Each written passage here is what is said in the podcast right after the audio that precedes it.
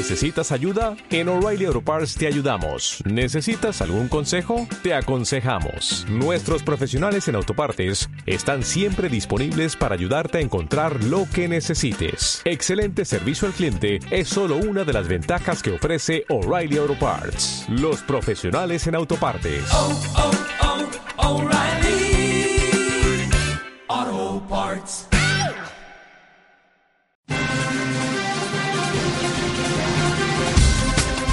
Escuchas Demos Radio, luchando por la libertad política colectiva.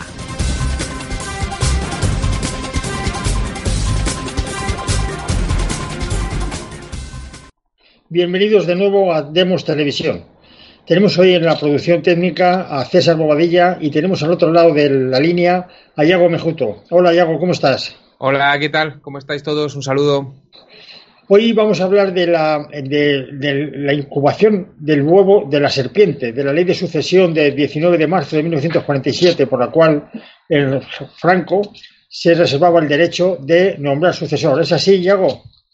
Sí, una ley importantísima, eh, como vamos a, ver a, continuación, eh, en la cual se establece la jefatura del Estado actual.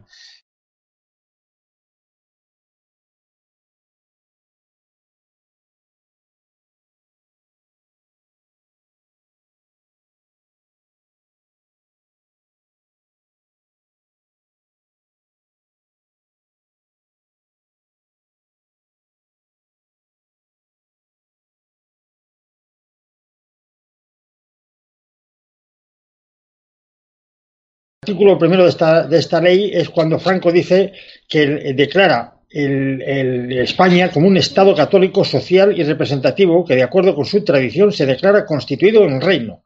No tenía rey. En 1947 no tenía rey, pero Franco lo declara como reino. ¿Es así, Iago?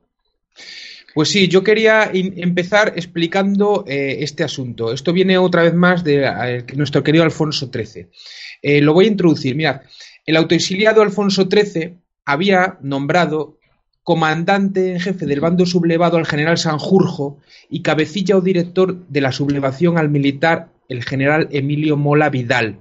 Y con ellos había concertado que una vez se hubiese derrocado el gobierno, el proyecto de restauración, fijaos, era un proyecto de restauración, el golpe de Estado del 18 de julio, consistiría en derribar a la República y una vez Sanjurjo hubiera, se hubiera hecho con el poder y organizado un referéndum en favor de la monarquía, Alfonso XIII habría regresado al trono durante seis meses para luego abdicar, propiciando así la coronación de Juan de, Borbón y Battenberg.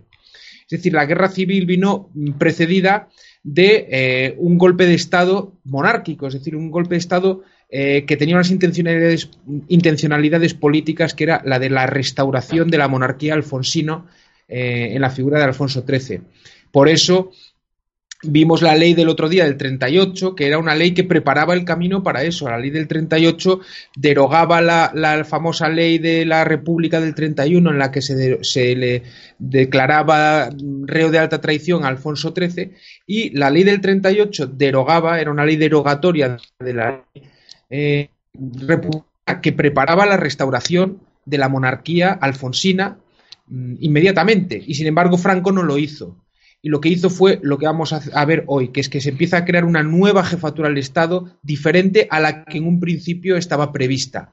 El 4 de abril de 1937, Franco le escribía una carta despectiva a Alfonso XIII eh, en la que decía el rey que, bueno, pues que al parecer el rey acababa de donar un millón de pesetas a la causa franquista eh, y, y le había expresado, el Alfonso XIII a Franco, le expresaba su preocupación por la poca prioridad que se daba a la restauración de la monarquía. Fijaos que estamos en el año 37 y ya Alfonso XIII expresaba su preocupación por la, pro, por la poca prioridad que Franco le daba a la restauración de la monarquía, es decir, en media guerra civil.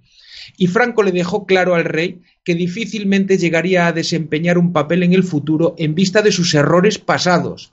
Franco nunca le perdonó a Alfonso XIII sus terribles errores y yo creo que sobre todo su vergonzosa marcha eh, de la que hablamos eh, en pasados programas.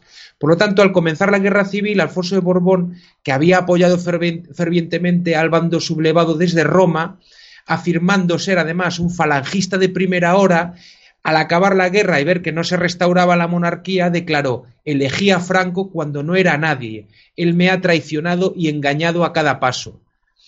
Entonces, como vemos, el proyecto de restauración de la monarquía no se cumple porque Franco, de alguna manera, por decirlo así, como traiciona eh, a, Alfonso XIII y no le restaura en su monarquía. Y se empieza a gestar un nuevo orden constitucional a partir de esta ley del, del año 47 que si te parece ya la empezamos a analizar, eh, ya que en el, eh, se establece básicamente eh, un mecanismo sucesorio de la jefatura del Estado, que es en lo que se basa mucha gente para decir que el franquismo no es una dictadura, sino que es un régimen totalitario, y se basan precisamente en esta ley de la que vamos a hablar ahora, porque si hay mecanismos sucesorios, si hay una jefatura del Estado que se sostiene sobre una legalidad, pues eso no se puede denominar exactamente como dictadura.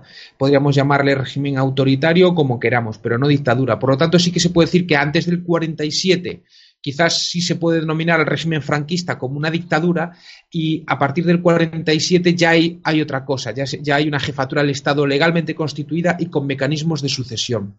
Te doy paso, José Luis. Bueno, efectivamente, así es. Bueno, yo es que aquí distinguiría los conceptos. Autoritarismo, yo me refiero a la definición que dio Jefferson en los escritos sobre el estado de Virginia.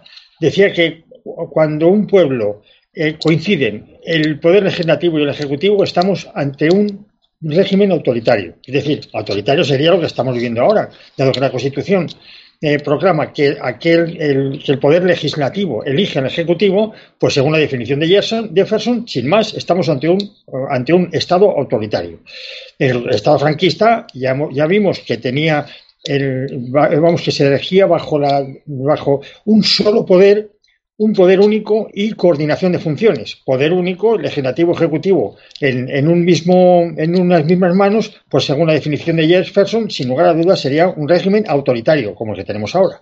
Ahora bien, totalitario, el régimen totalitario es, como es lo que definió eh, Mussolini como Estado total, lo que hemos definido como el fascismo, típico del fascismo, aunque también del comunismo, porque el régimen de Stalin era el régimen total. Trevijano decía que es totalitario el régimen que se mete en intimidad, por ejemplo. Si a nosotros ahora, en, la, con la nueva ley que eh, van, a, van a, parece que se va a aprobar ahora, por la cual los partidos políticos pueden hacer un, un, perfil psicológico o político de cada persona, cuando se mete en la intimidad, eso ya es totalitarismo. El régimen, el Estado total es el que abarca todo, incluida la religión, la intimidad, etcétera. pero el régimen de Franco, en ese sentido, no era totalitario porque respetaba, entre otras cosas, la intimidad algo que no, que no, que no respetaba Stalin. Cuando Trevijano decía que cuando se suprime el Código Civil con todos los derechos inherentes a la familia, la herencia, etcétera, es cuando se puede calificar un régimen totalitario.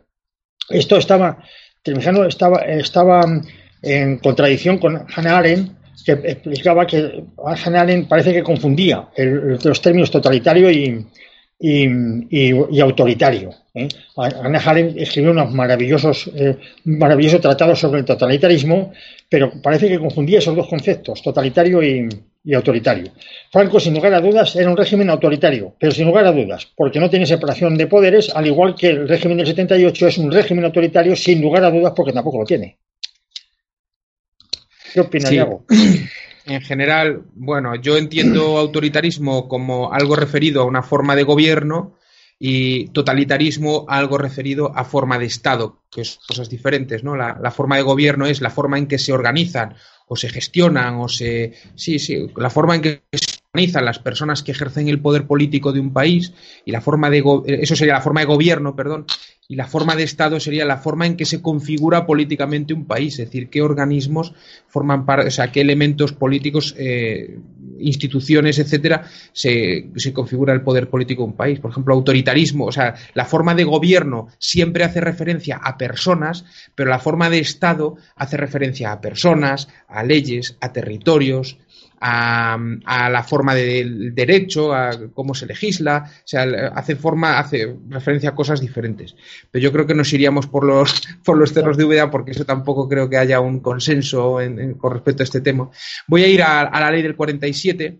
Eh, que dice que en su artículo número uno España, comunidad política, se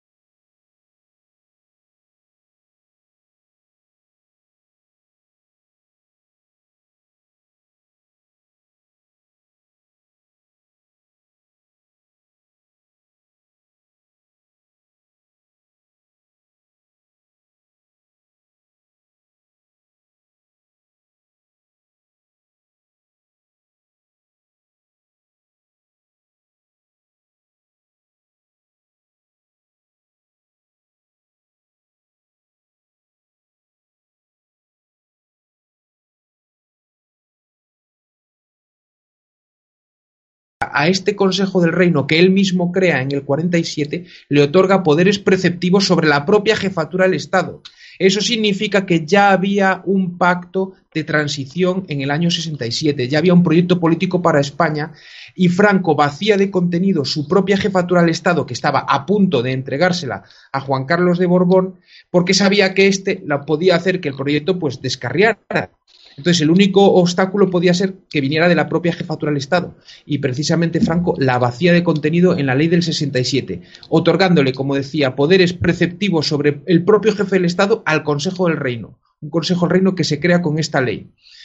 Em, y esto genera, va a generar en el futuro una bicefalia entre el jefe del Estado y el Consejo del Reino. Y si no tenemos esto en cuenta, no podemos comprender las tensiones vividas entre los años 75 y 81, que se dio el, el 23F. Eh, porque que se las tensiones fueron principalmente entre don Juan Carlos de Borbón, que era el, jefe del Estado, y los presidentes de las Cortes, que eran a su vez los presidentes del Consejo del Reino. Es decir, ser presidente de las Cortes implicaba también ser consejo de este Consejo del Reino. Es decir, estoy hablando de Torcuato Fernández Miranda y Antonio Hernández Gil y también los presidentes del gobierno, Arias Navarro y Adolfo Suárez. O sea, estas tensiones que se generan durante la, durante la transición no se pueden entender del todo si no entendemos que hay una bicefalia de poder a partir del año 67 por, lo, por el motivo que he explicado hace un momento. Doy paso, José Luis.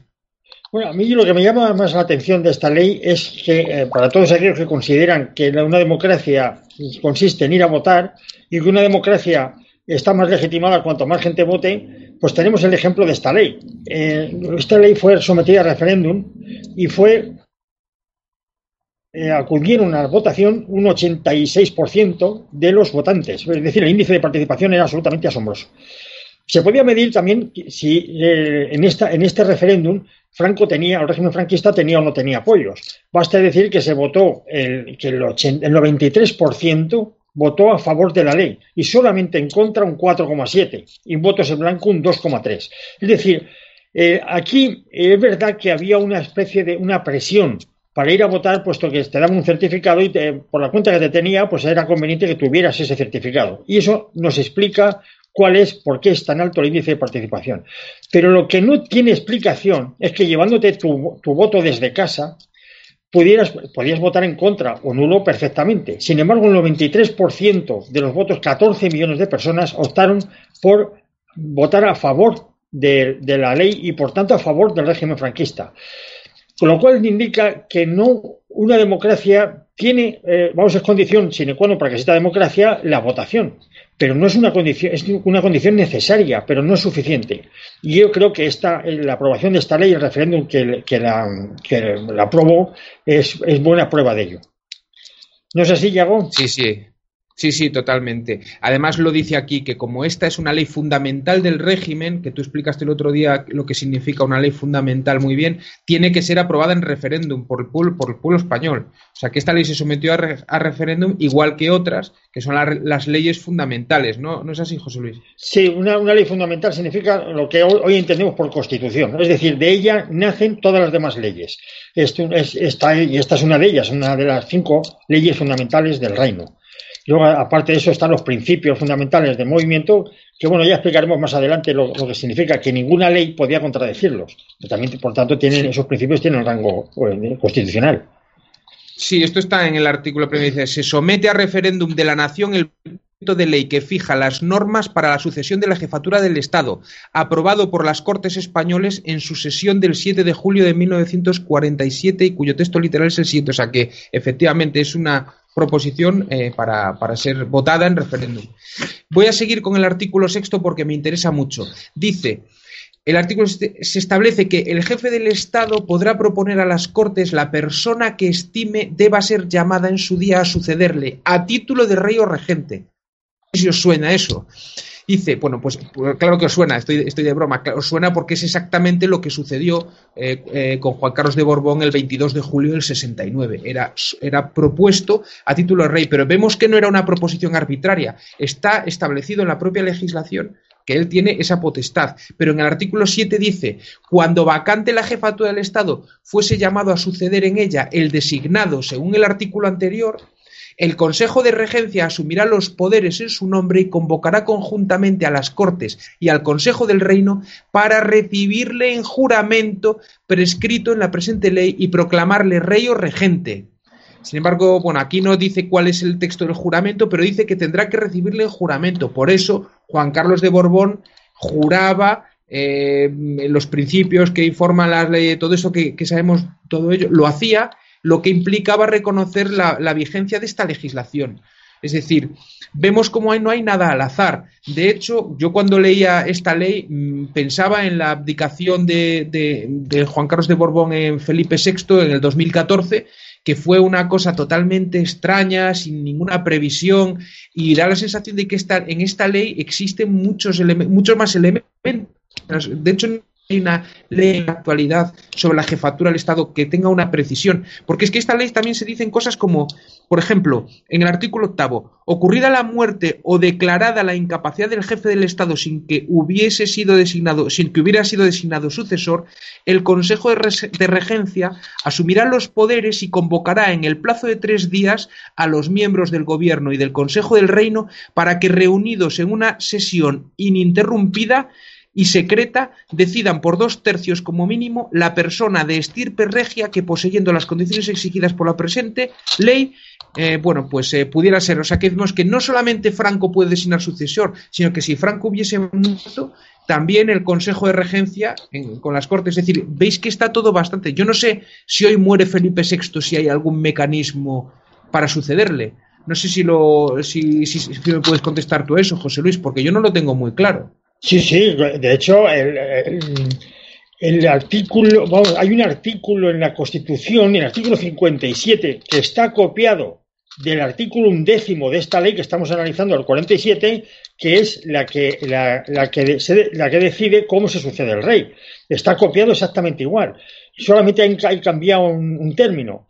Eh, pero, y este es el problema sobre el sexo, porque es que aquí, en, como Franco decía que tenía que suceder un varón, y ahora con la Constitución no, se puede porque, porque claro, la, sucesora tiene los mismos derechos que el sucesor, es decir, que él tiene que, no, no puede dar privilegio al varón sobre la hembra, y esto es algo que, el varón sobre la mujer, quiero decir. Y esto es algo que, hay que cambiar en la Constitución, que, que, siempre se pospone. Pero efectivamente, hoy está organizado del mismo modo que estaba entonces, puesto que el artículo undécimo y el artículo 57 de la Constitución son el mismo. Sí, el artículo undécimo dice, instaurada la corona en la persona de un rey, el orden regular de sucesión será el de primogenitura y representación con preferencia de la línea anterior a las posteriores, en la misma línea del grado más próximo al más remoto, en el mismo grado del varón a la hembra, la cual no podrá reinar, pero sí, en su caso, transmitir a sus herederos varones el derecho, y no sigo para no aburrir a los, a los oyentes, pero, efectivamente. Pero ya que lo has leído, voy a leer el artículo 57 de la Constitución, un trozo. Dice, la sucesión en el trono seguirá el orden regular de primogenitura y representación, igual que franquista, siendo preferida siempre la línea anterior a la posterior, igual que en el Franco. En la, línea, en la misma línea, el grado más próximo al más remoto, igual que en Franco. En el mismo grado, el varón a la mujer. Aquí cambia el término mujer por, eh, eh, por el hembra, vamos, hembra, el hembra, por, el mujer. Y en el mismo sexo la persona de más edad era la de menos, porque como veis el, está copiado, o sea que las previsiones que había era la misma. Sí que me gustaría hacer hincapié en que el artículo 6 también da se, se, reserva a Franco el derecho a revocarlo, es decir, que si Juan Carlos se portaba mal, eh, Francisco Franco tenía derecho a revocarlo como, como heredero. Sí, bueno, eh, también eh, hablando de, lo que hablábamos al principio, dice en el artículo décimo, son leyes fundamentales de la nación, el fuero de los españoles, el fuero del trabajo, la ley, de, la ley constitutiva de las Cortes y la presente ley de sucesión, la del referéndum nacional y cualquier otra que lo sucesivo se pulgue confiriéndole tal rango. Sea que como vemos es hablar del franquismo no es solo hablar de Francisco Franco Bahamonde, sino que es hablar de estas leyes fundamentales. Yo creo que estas leyes fundamentales, estudiarlas, nos, dan una descripción mucho más certera y mucho más eh, convincente de lo que es el franquismo que todas las, eh, todas las cosas que se puedan decir de que si Franco, de si esto, de lo otro, tal, o sea, todas esas marujadas en el fondo a nosotros no nos interesa, nos interesa ver qué coño dice la ley. Y, esto, es, esto es el franquismo. Y vemos como no estamos tan lejos del franquismo. Eh, pero hay más, más, más, más artículos interesantes. Mm, por ejemplo, el artículo decimotercero dice, el jefe del Estado, oyendo al Consejo del Reino, ojito, porque hoy en día no tenemos Consejo del Reino. ¿Quién vigila al rey? Que el otro día estabas hablando de que el rey era inviolable. Aquí vemos que la inviolabilidad no, no está, no, no hay inviolabilidad. Hay un Consejo del Reino con poderes, o sea, con, con poderes consultivos, pero dice que podrá proponer eh, oyendo al Consejo del Reino, el, jefe del Estado podrá proponer a las Cortes queden excluidos de la sucesión aquellas personas reales carentes de la capacidad necesaria para gobernar o que por su desvío notorio de los principios fundamentales del Estado o por sus actos merezcan perder los derechos de sucesión establecidos por la ley. O sea que está todo bastante, bastante, bastante bien hilado. En, algunos casos yo creo que está bastante incluso mejor de lo que tenemos en la actualidad. Y bueno, es básicamente eso lo que quería comentar. Yo creo que con esto es suficiente para, comentar sobre esta ley. Una ley muy importante que, como vemos, pues está muy presente en nuestra vida actual. O sea, que parece que nos estamos yendo a hablar de cosas de los abuelos y no, esto está presente en la, en la normativa actual de nuestro régimen del 78 tan querido y, y tan bueno. Hicimos un, análisis comparado entre el régimen fascista de Mussolini, es decir, las leyes fundamentales del régimen fascista, las leyes fundamentales del Franco y la Constitución española, que yo creo que es un análisis muy interesante porque pudimos ver lo que pervive del fascismo en la Constitución española y por qué la Constitución española tiene ciertos artículos que fueron copiados de las leyes fundamentales. todo eso ya lo vimos en programas pasados. Oye, para, terminar, me gustaría, hemos estado hablando, ya hago yo, sobre una, sobre una noticia muy interesante que ha aparecido estos días en los medios de comunicación. Se trata de los dos bebés eh, modificados genéticamente que han aparecido en China. Eh, parece ser que un científico se ha salido de todo el consenso mundial que existe para no, no eh, para no traer al mundo bebés que estén modificados genéticamente y, un padre que tenía el SIDA encargó a un científico un, verso suelto, un hombre que estaba fuera de, digamos, del colectivo, del, consenso unánime que hay entre los científicos para que pudiera modificar genéticamente a sus hijos, a, los bebés, a los embriones y traer al mundo dos bebés que no pudieran tener el SIDA, sencillamente por una modificación genética. Y algo, ¿qué, ¿tienes algo que decir a esto? ¿Yago? No, parece que Bueno, eh, lo primero es que hay que ir con. Sí, ¿me oyes? ¿Se me oye? sí, sí, ahora sí. Ah, ah, no. Hola, sí, Sí, ¿Me oye? Ahora sí. ¿no? Vale, yo creo que hay, que hay que tener cuidado, no vaya a ser que esto sea un bulo o tal. Se le está acusando a este científico de querer, digamos, eh, proyectarse, proyectar su carrera. Eh, pero en todo caso hay que ser prudentes porque yo la sensación que tengo es que yo estoy convencido de que estos experimentos existen y no salen a la luz. La diferencia es que este pues ha salido a la luz, pero yo estoy convencido de que eh, esto, esto, esto no es la primera vez que se hace. No me lo creo que esto no se haya hecho ya. No creo que después de lo de la oveja Dolly ha habido intentos de, crear genéticamente un ser humano, digamos. Eh, y yo creo que todas estas cosas morales las están utilizando para mantener a la gente, digamos, o sea, aquí yo creo que hay muchos intereses, pero yo estoy convencido que, esto no es la primera vez que se hace, lo que pasa es que es la primera vez que sale a la luz.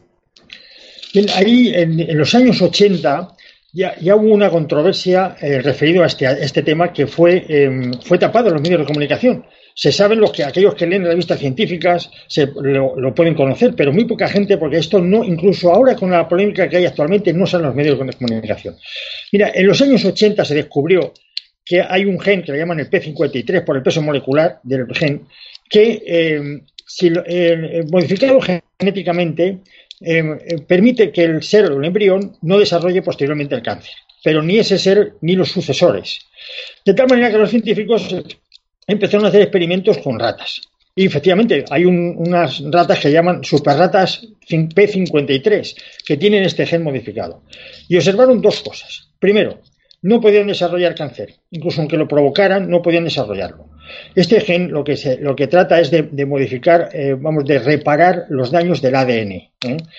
Eh, y, bueno, si se suprime el, gen, inmediatamente los animales o las ratas en los experimentos empezaban a adquirir cánceres. Bueno, pues lo, modificaron y esas mismas ratas, luego, aunque se lo indujeran, no podían desarrollar el cáncer. Pero para colmo, observaron que vivían más, eran más longevas. Bien, ante este hecho, dijeron, bueno, pues podemos desarrollar en la especie humana, modificando los embriones, eh, podemos desarrollar una subespecie. Es que al modificar genéticamente no se puede considerar de la misma especie que nosotros, sería una subespecie.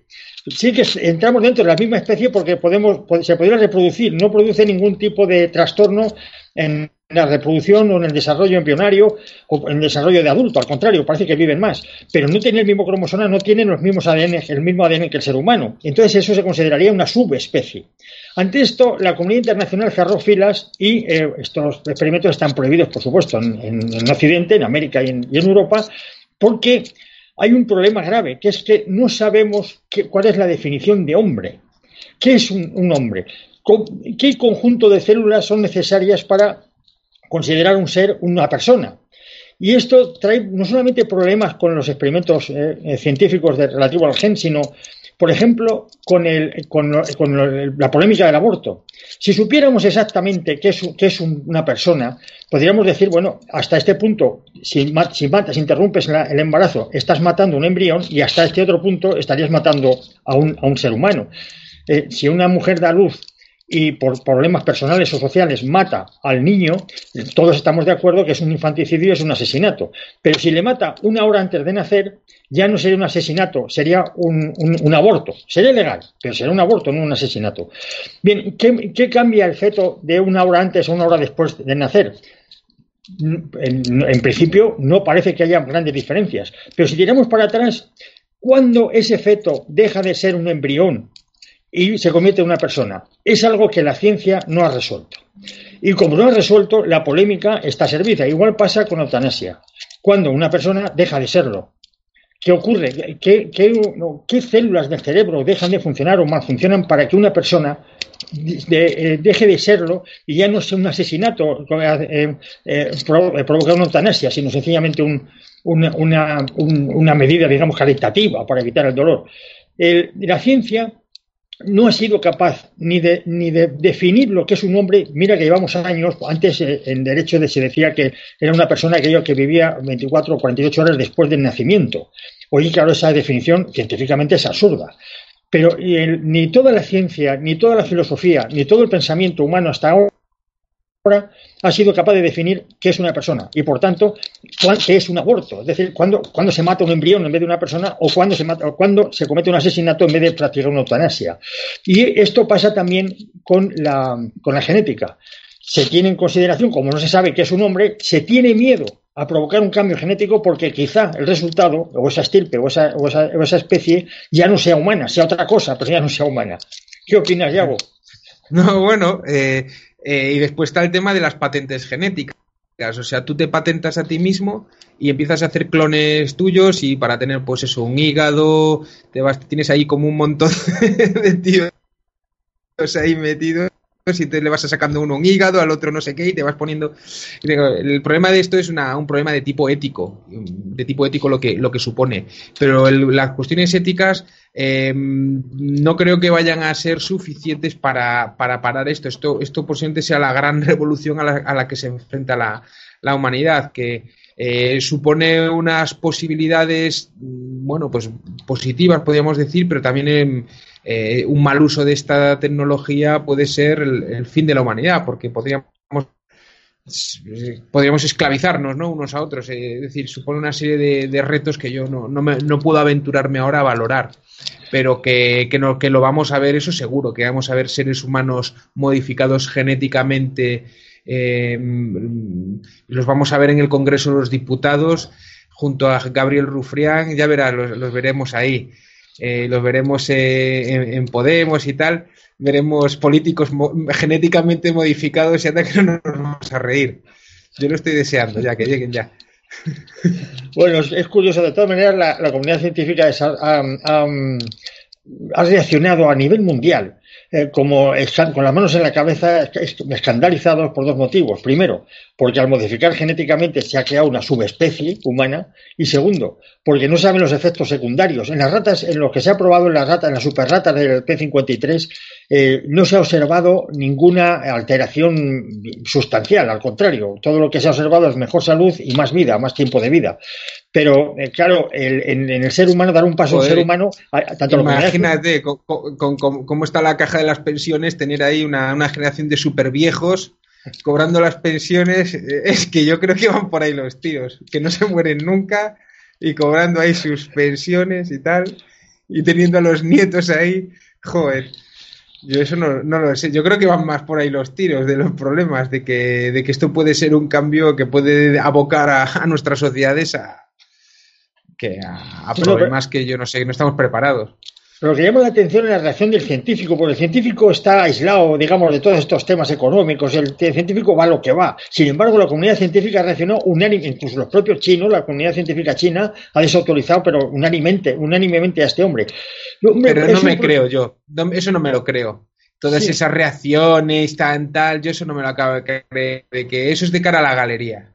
Yo creo que es más de cara a la galería. Yo no me creo esas reacciones, esas, esas vestiduras rasgadas tan unánime, todo es tan unánime, todo es muy unánime, a saber. Bueno, la unanimidad existía ya de los años 80. Esto que te he hablado del P53 es un experimento del año 83-84, o sea que ya lleva veintitantos años y es muy conocido en el mundo científico, aunque aunque en la prensa no se, no se no salga mucho en la prensa habitual, sí que los que son aficionados a, la ciencia lo conocen. Y, además ha habido muchos debates a nivel ético. Lo que pasa es que la ética se funda en la tradición, se funda en las costumbres. Y claro, la humanidad no ha tenido costumbre de modificarse genéticamente a sí misma. Y por tanto, por definición, esta modificación es antiética o es antimoral. Pues la, la moral igual se basa en la costumbre. Claro.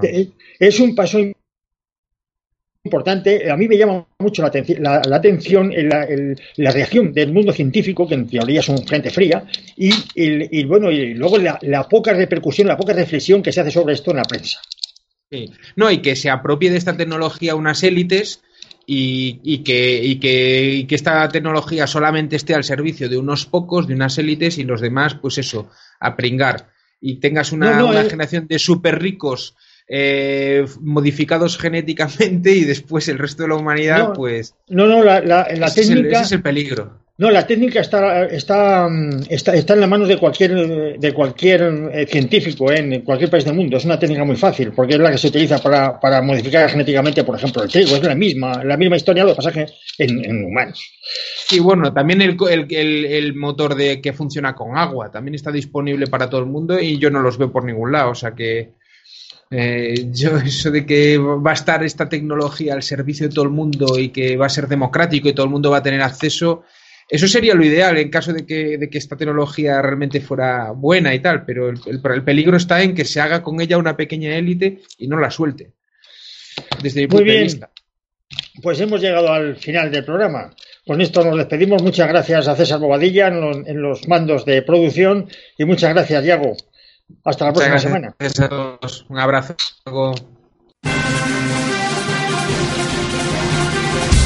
Gracias por escuchar Demos Radio.